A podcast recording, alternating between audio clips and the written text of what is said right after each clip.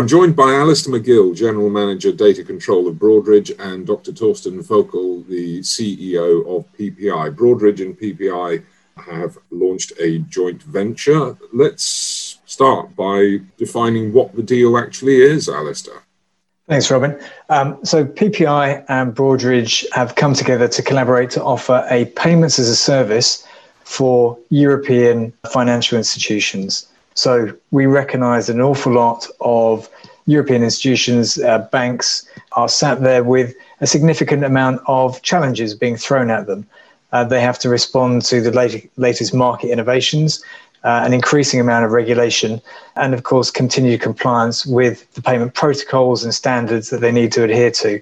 And for many institutions, a historic lack of investment in their payment infrastructures has just is giving them an option as now whether they want to make a new investment in those infrastructures or whether they're looking to outsource them to organizations that can assist them.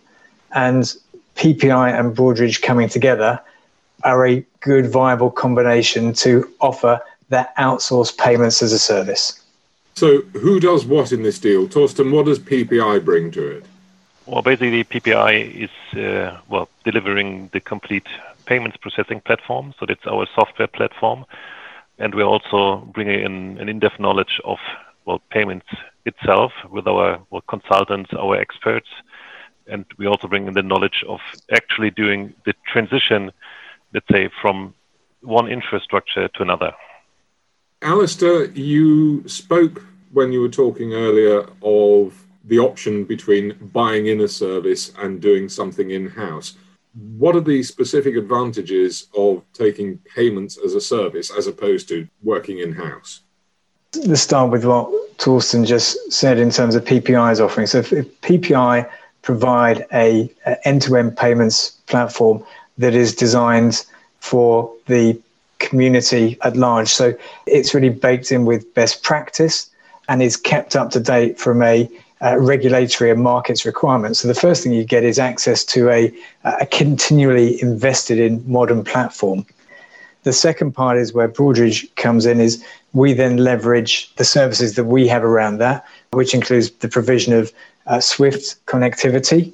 It includes the provision of message transformation and message management. So we help deal with a broader set of financial messages than just the Swift side of things.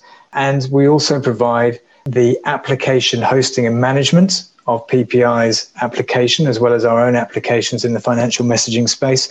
And we wrap around that a whole layer of BPO services so that banks can determine which services they want to or, or which capabilities they want to retain themselves and which they would out, like to outsource to a mutualized service. So overall, I think the benefits we bring are that investment in a continued modern platform, economics around the hosting side of things in terms of being able to deliver a more cost efficient way of doing that, and then access to those mutualized BPO services, operational payment services around the edge. Torsten, would you agree it's the case that you can do something more efficiently, more cheaply, and technologically more up to date than a bank might be able to deliver on its own? Well, in payments, you have one big challenge, which is, which is basically that on the one hand side, you need to operate like mass payments, instant payments, commodity payments in a very efficient way with a very high STP rate. So that's a very cost sensitive part of the business. On the other hand, you have parts of your payments business where you have actually unique selling points towards the market, where you have uh, differentiators, and that's within the space of foreign payments, correspondent banking. So you basically need to fulfill both requirements, being very cost efficient on the one hand side and flexible on the other.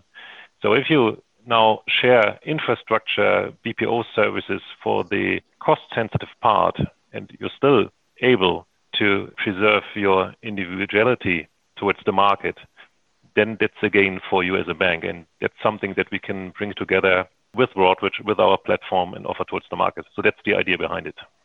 It's also the case that there's a lot of changes coming down the turnpike. I mean, we've already had the implementation of things like PSD2, the ISO 20022, there are more of these things that have been taking place, and there are yet more changes coming.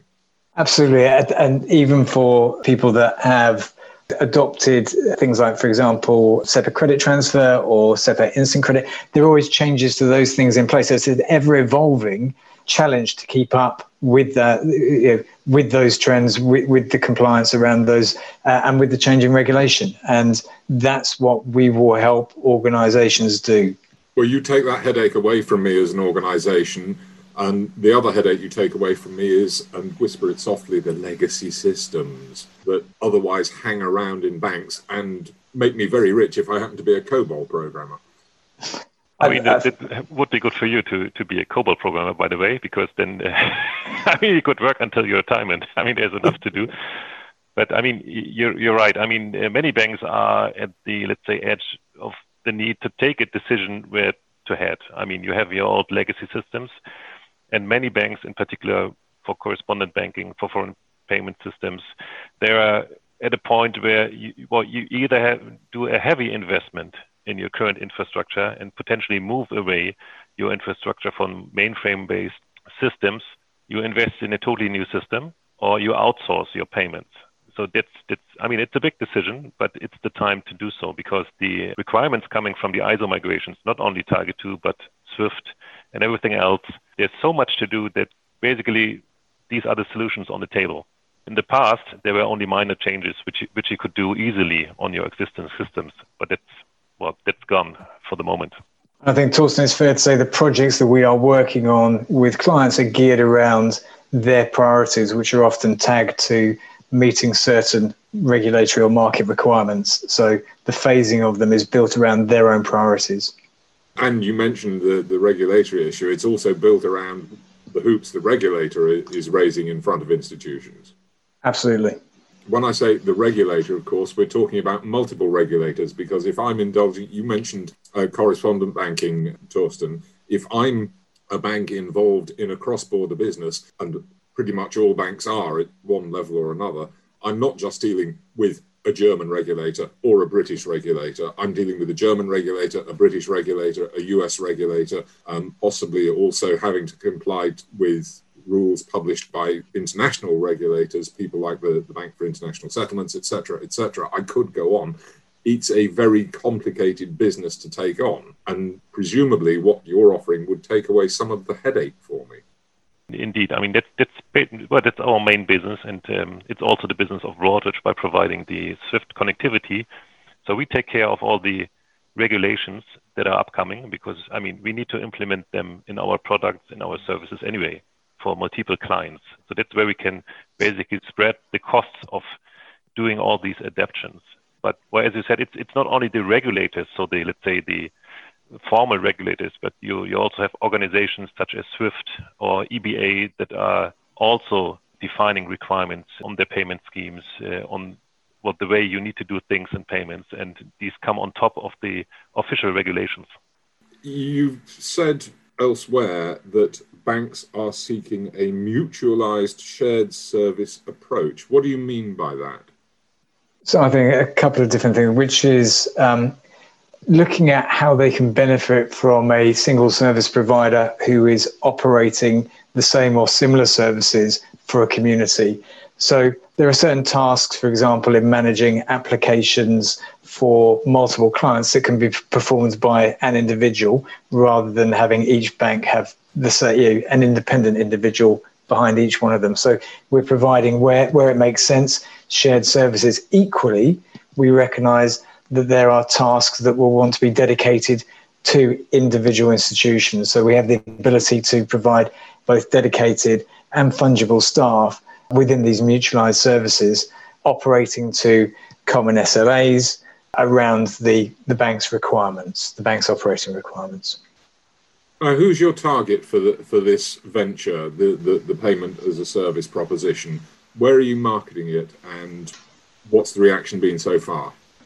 The reaction has been very positive. We've already signed our first client. We're very focused on the European marketplace to begin with. With PPI uh, and Broadridge, we have a strong presence in that marketplace. and things are going well at the moment. The, the reaction is positive, but, but it's a it's an interesting market to be in just because of the uh, amount of change that organisations are having to deal with, change and opportunity. You've launched it at Sibos, but of course none of us are at Sibos. How's the the virtual conference been for you? So far, we've uh, gotten really positive feedback, in particular for let's say this new market offering. I mean, as PPI, we're for more than 15 years in the business of uh, delivering uh, best-in-class payments products uh, towards the market. And let me say, in the in the past few years, we, we basically lacked the capability of offering kind of let's say outsourcing, platform outsourcing, or, or products in the cloud. So that that's basically where, where it goes. I mean, if if you look around, then many software offerings, many services are offered in the cloud.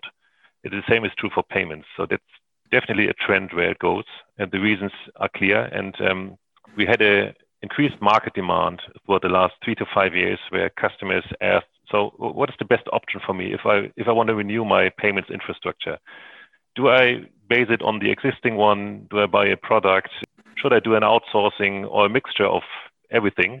Um, these are questions that uh, that we handle at our customer side. So, and now as we are capable of actually delivering such uh, services, um, it's it's very positive from the market. It's very uh, positively uh, recepted by the market. That's what I can say so far. And a final comment from you on that angle, Alistair? Yeah, I, I, think Swift has always done a fantastic job of building a community in the financial services space. And it's a pity that we're not able to meet in person because many of that community have known each other for a long time.